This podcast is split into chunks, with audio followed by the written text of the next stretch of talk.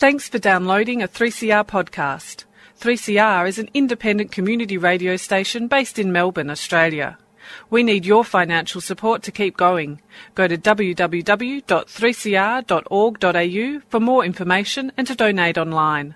Now stay tuned for your 3CR podcast.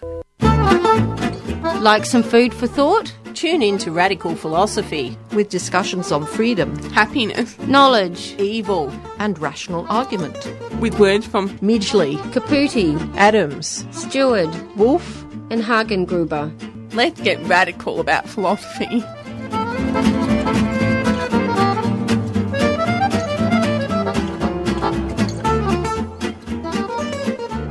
Hi, I am Kate Rigby, Professor of Environmental Humanities at Monash University, and I'm a fan of 3CR Community Radio, which is 855 on your AM dial, and I recommend in particular Radical Philosophy. Material things aside, we need no advice but approval. Coco Chanel, 1972. Welcome to Radical Philosophy. I'm your host, Beth Matthews. My name's Bronwyn Winter, and you're listening to Radical Philosophy on 3CR, which is 8.55 on your AM dial. And I'm speaking to Associate Professor Bronwyn Winter about women, insecurity, and violence in a post 9 11 world. Now, would you like to uh, give us a bit of background information about yourself? And Deputy Director of the European Studies Program at the University of Sydney, where I also teach and Global Studies Program. My research work, my publications cover quite a broad range of themes and broad range of countries, but they're mainly focused on intersections of gender, sexuality, ethnicity, religion, violence, and the state, and globalization as well, in a transnational context. My politics, I would describe them as radical feminist. Now I know this is a really big question, but 9 11 affected different countries in different ways, but how did 9 11 affect women in different countries? Well, you know, the, part of the pr- problem, there's sort of this, I, I've used a rather clunky term, which, you know, for want of a better term, called post 9 11ism. And there's a sort of a, and I call it an ism because uh, it's a political discourse that has developed after 9 11 in the West, and, you know, and even outside the West in, in, in the so called Muslim world as well. And it has three prongs to it. And I'm getting to answering your question, but I'm getting to it through this opening. The three prongs are sort of this Huntington-esque us and them, you know, clash of civilizations, the West and the Muslim world. That's one prong. Another prong is the re-imbrication of religion and politics. And that's not just in the Muslim world, it's also in the West because if you listen, if you look at George Bush's, if you look at the transcripts of George W. Bush's speeches after 9-11, God is all over the place. God is everywhere. And we have all sorts of religious reassertions of religion. We can see that in Australia as well at this point in time over the same-sex marriage debate, although that's not really something I want to talk about because I find the debate immensely irritating. But the, you can see this sort of this, this reassertion of this sort of this, this quite conservative Christianity is happening all over the West as well. So there's this re-imbrication of religion and politics. And the third prong is the use is a securitization, a, a, sort of a hyping up of securitization discourse, and using women's rights as a sort of moral pretext for waging war. One of the big moral pretexts for waging war in Afghanistan was let's go and save Afghan women.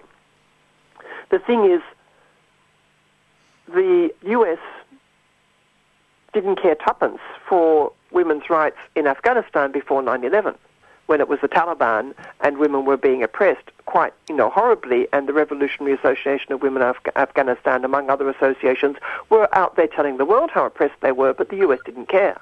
Yeah. After 9/11, suddenly we get, oh, let's go and save women. Let's go and save Afghan women. Let's go and protect women's rights in the in Afghanistan, and won't that be great?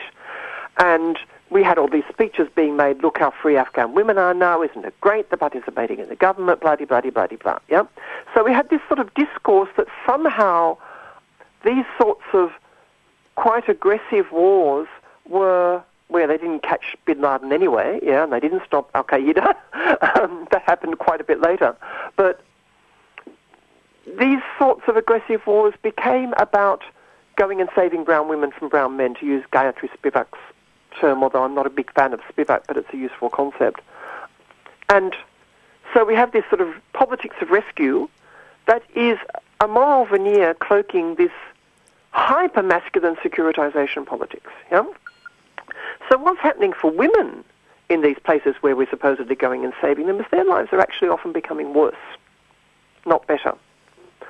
So if you look at somewhere like the Philippines, with the hyping up, so even though having US military bases in the Philippines was illegal under Philippine law at that time, it was not illegal for the US to participate in so-called training exercises or have visiting forces or have, you know, cooperative security locations, as they call them, or forward operating sites, the sort of new name, sort of the bases you have when you're not having bases.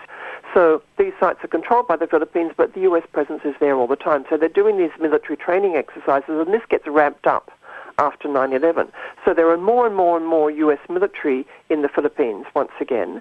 And of course, this is having the effects on women that we know. They go to the sex bars, they, you know. so we have all this stuff going on again. And we have this eroding of Philippine sovereignty because of this push towards this militarization. And of course, you know, there's a sweetener because the US then gives aid to the Philippines and and the Philippine becomes again the dependent child of the US. And as one senator said to me, uh, whom I talked to about these things, he said, well, at some stage we've got to grow up. We've actually got to grow up, and before we can do anything else, we've got to be a sovereign nation and not be under the yoke of the US. And of course, women in the Philippines, if you look at the poverty rates in the Philippines, they're very high. The Philippines is one of the most literate countries in Southeast Asia. People can read and write, and they can usually read and write English, many of them, not everyone. But, you know, Philippines people usually speak two languages, possibly three fluently. However, the poverty rates are huge, really quite extreme, and sex tourism has gone up. Exporting of women to be entertainers in Japanese bars or to be domestics in Hong Kong or Saudi Arabia or somewhere else, that's gone up. That hasn't stopped. So these sorts of narratives of let's go and save women and the narrative I used that you commented on to me in a conversation before about the narrative I used to, to find a way into the book is about an Afghan woman called Gulnaz who was raped by her cousin's husband and she was promptly jailed for adultery under Afghan law. This is in 2009. This is seven years after the war. So, and women were self-immolating because of, you know, or being burnt or having acid thrown at them. And these sorts of things are commonplace in Afghanistan. Women are not safe. Women are not safe in Afghanistan. And even though a lot of people, women and some men, are trying to work to make women safer, the state remains deeply corrupt, deeply divided, and women's rights are really not a top priority. So saying that somehow we're making things better for women in the world is just poppycock. Yeah, well, I even saw a documentary on YouTube the other day, and it was oh, about the prostitutes in the Philippines and how if they became pregnant, they'd just uh, give them abortions. But now they've uh, figured out that babies are worth money. And that's becoming quite mm. big business now in, you know, selling babies. Oh, yeah. And, you know, don't even get me into the surrogacy thing, and then I'll really get, then I'll just get really cranky. But, but part of the problem also is that when you start having babies, you're no longer employable as an entertainer in the bars, so you then become a waiter in the bars, and the money's not as good. I'm talking about the sex bars in the Philippines. So there's a whole sort of micro economy of working in these bars, and if you're 25 and you've had kids, you're already over the hill, so you go to working as a waiter instead of working as a dancer, and and so on. So, and some of these women are very, very young, and legally they're not supposed to work in the bars before they're 18, but we're all pretty sure some of them are younger. So, yeah, uh, but it's not just the Philippines. If we actually look at Australia, and yes, we've had Rosie Batty was made Australian of the Year, and isn't that great? And yes, we've had all these government campaigns against violence against women. The thing is, violence against women is not going away in Australia. Yeah? And why does it take the murder of somebody's son to get a government to take this seriously? Yeah? So if we look throughout the West, the statistics on violence against women are appalling. And we have throughout the West, we have throughout Europe, we have throughout the United States, we have also in South America, we have in China, we have in Indonesia, we have in Australia, we have a movement, the political right, often a movement to the religious right, and we have this ramping up of the security discourse. And women are not getting safer. Now, whether this is a direct effect of 9/11 or not, I mean, I think it's it's a long bow to draw to say this is only due to 9/11 and what happened after 9/11. It's not. It's clearly not. There are so many other things that were going wrong for women before 9/11 and are still going wrong for women. And all the you know the bombastic sort of rhetoric about we're going to make lives better for women and we're going to address violence against women, and that isn't happening because the sorts of cultures that create violence against women in the first place are not being addressed. So if you want to stop violence against women, you actually focus on the men. You focus on the people who are committing the violence against women. You focus on changing their behaviour, and of course, none of that's happened. Yeah.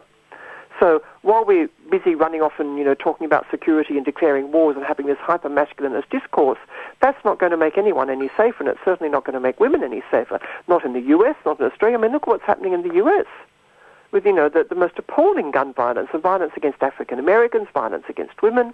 It's there's really and and we have these countries that are proudly celebrating same-sex marriage argentina france all over the place saying oh we, we, we've we've legalized same-sex marriage now and isn't that great? But women are getting raped and bashed and women are also getting raped and bashed because they're lesbians. Same-sex marriage hasn't fixed these things and while we have governments that are still adopting this sort of pro-security type of rhetoric and this neoliberal capitalism where, which renders people vulnerable in terms of their ability to earn a living and earn it safely and so on, we're really not addressing, we're not making the world a safer place for women. Partly because of the sort of the post 9/11 legitimation of a certain type of discourse. Because I think what happened with 9/11 is it became a framing discourse and it became a legitimizing discourse a legitimize, um, a way of legitimizing certain types of militaristic rhetoric. So 9/11 is not the only cause, but it certainly gives, it creates, mm, it has helped, how to express this, it has helped to create a context in which it's okay to be violent fact, mm. one should be violent because there are nasty people out there to get us, and they're out to get us. So we need to respond to them violently. Again, I think of the refugee issue, but not only. Yeah, that's right. Now, you've also published a few articles on related topics between then and the latest book. Yes, well, I have. I, I actually in the middle of the last decade, no, towards the end of the last decade, 2007, and it actually was anthologized after that, I, uh, I looked at John Howard, the Howard government's politics and the logic of the iron fist in the velvet glove, as one scholar called it, I can't remember who now, the iron fist in the velvet glove, this sort of security rhetoric. And we're going to protect you all, but inside the velvet glove we have the iron fist.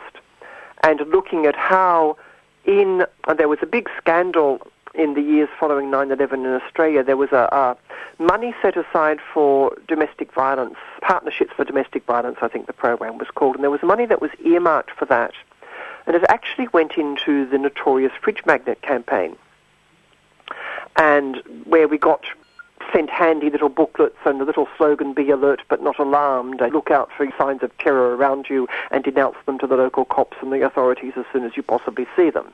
And we had this handy little freedom magnet to put up. The money that paid for that campaign should have gone to partnerships for domestic violence. That was uncovered by Labor Senator Trish Crossin, actually from the Northern Territory, asking questions in the Senate Estimates Committee. It was then publicised by Anne Summers and other people. So we had those sorts of things going on in Australia. At the same time, we had the intervention in the Northern Territory, which has been much debated. We had we had defunding of legal aid, of Indigenous services, of women's services, and we've now seen in recent years the first women's refuge in Australia, Elsie, has now been has, has, been defunded and it's now been tendered out to Christians. So we saw the Christianisation of what had been Indigenous women's and so on services.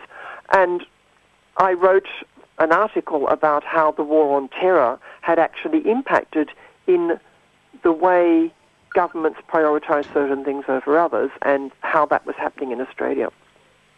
and how services at that time were being tendered out to Christians, which you know is, is part of what I was talking about before about the the re-Christianisation of politics. So that was happening in Australia. I've written articles about. Um, I, I, actually did a lot of research about the, the Islamic headscarf debate in France. So I've written several articles about Muslims in Europe and you know, headscarf debates and things like that. I wrote. I published a few articles on the Philippines. I've done a few different things. You're listening to Radical Philosophy on Radio 3CR 855 on your AM dial. I'm speaking to Associate Professor Bronwyn Winter about women, insecurity, and violence post 9 11. Yeah. Uh, yeah, so what are your future study plans? Oh, well, I'm, I'm actually sort of being pulled in a few different directions. I, I wrote an article, I published an article a few years ago in a journal in Australia called Portal, uh, critiquing state, state approaches to same-sex marriage, and I was looking at that in Australia, in Argentina, and in France. And France and Argentina had legalized same-sex marriage, and Australia hadn't. But I was actually not looking about campaigns or social activists or people's motivations for wanting to get married or not. I wasn't looking at those sorts of debates. I was actually looking about how states approach it and how states co-opt same-sex marriage to their agendas. That article got shown by a colleague to another colleague and then got involved in being lead co-editor on a book on the institutionalization of same-sex marriage internationally. That's coming out in December this year with a colleague at the University of Sydney called Lucia Sorbera, who is in Arabic studies, we put together a special journal issue that has now become a book, just been published with Routledge, called Contending Legitimacy in World Politics, because we wanted to do about something about the concept of political legitimacy, because I think that's also something that's been much debated in a post 9/11 context. You know, what what what is a legitimate polity? What are legitimate decisions by that polity? How do you challenge legitimacy? And how can a state assert its legitimacy and so on? What else have I been doing? I've now, with all the same-sex marriage stuff, which I've seemed to have got drawn into a little bit in spite of myself, as I got drawn into the headscarves debates in spite of myself. When you start writing about something and people like what you say, they want you to say more of it.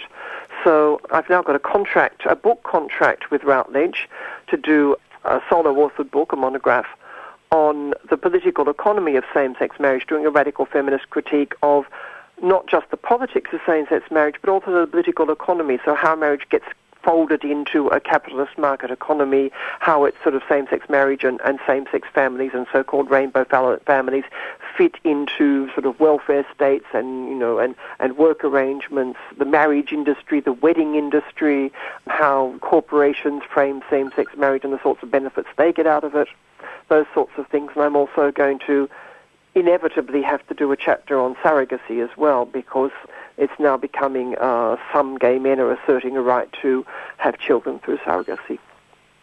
So the surrogacy debate's another big one that you know we as feminists need to tackle. I noticed that Renate Klein has just published a book about that.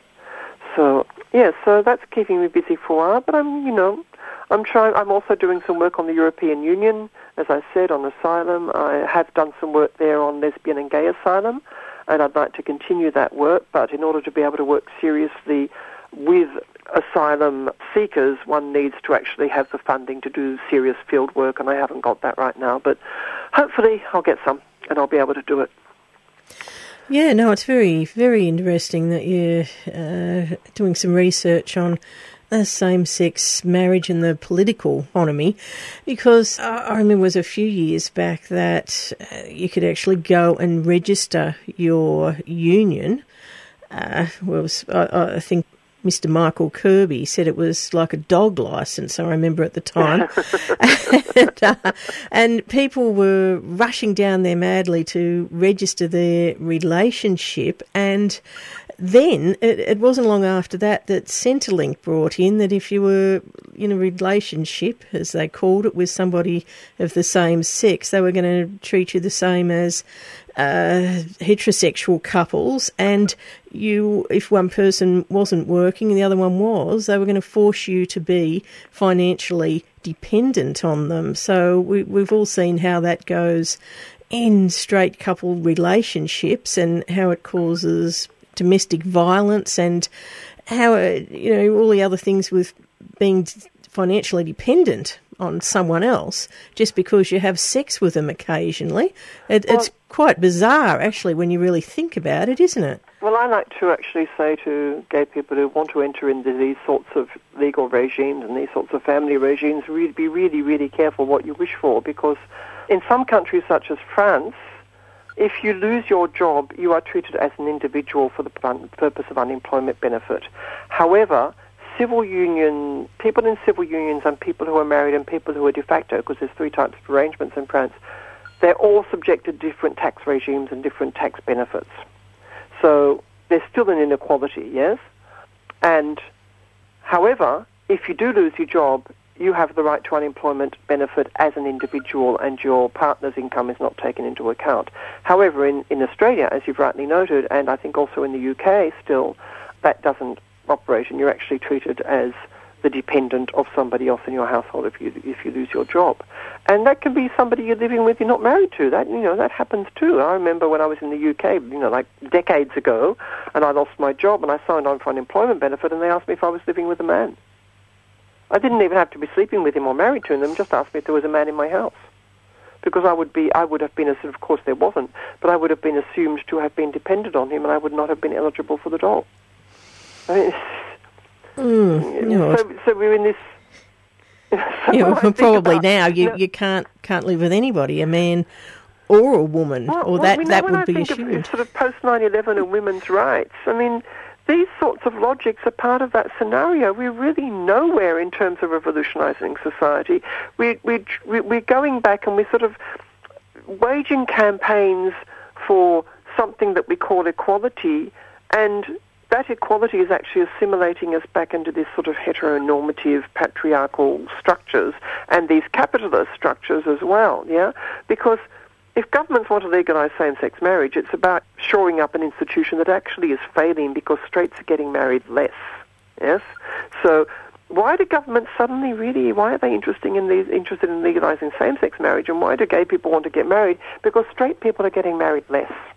And so suddenly we need to sort of work out the social cohesion differently and we need to sort of keep promoting ma- ma- marriage as a value. But I mean, I understand all the equality arguments. I don't want people to personally, who are listening to this to personally feel offended because I know people who have been deeply distressed by this debate and the ugliness it's taken in Australia. And I know people for whom getting married is really important, and some of them are close friends of mine. And it's symbolically important. It's about equality. It's about being visible and being full citizens and so on. I completely get their arguments. However, some of us aren't married, and we also deserve to be full citizens.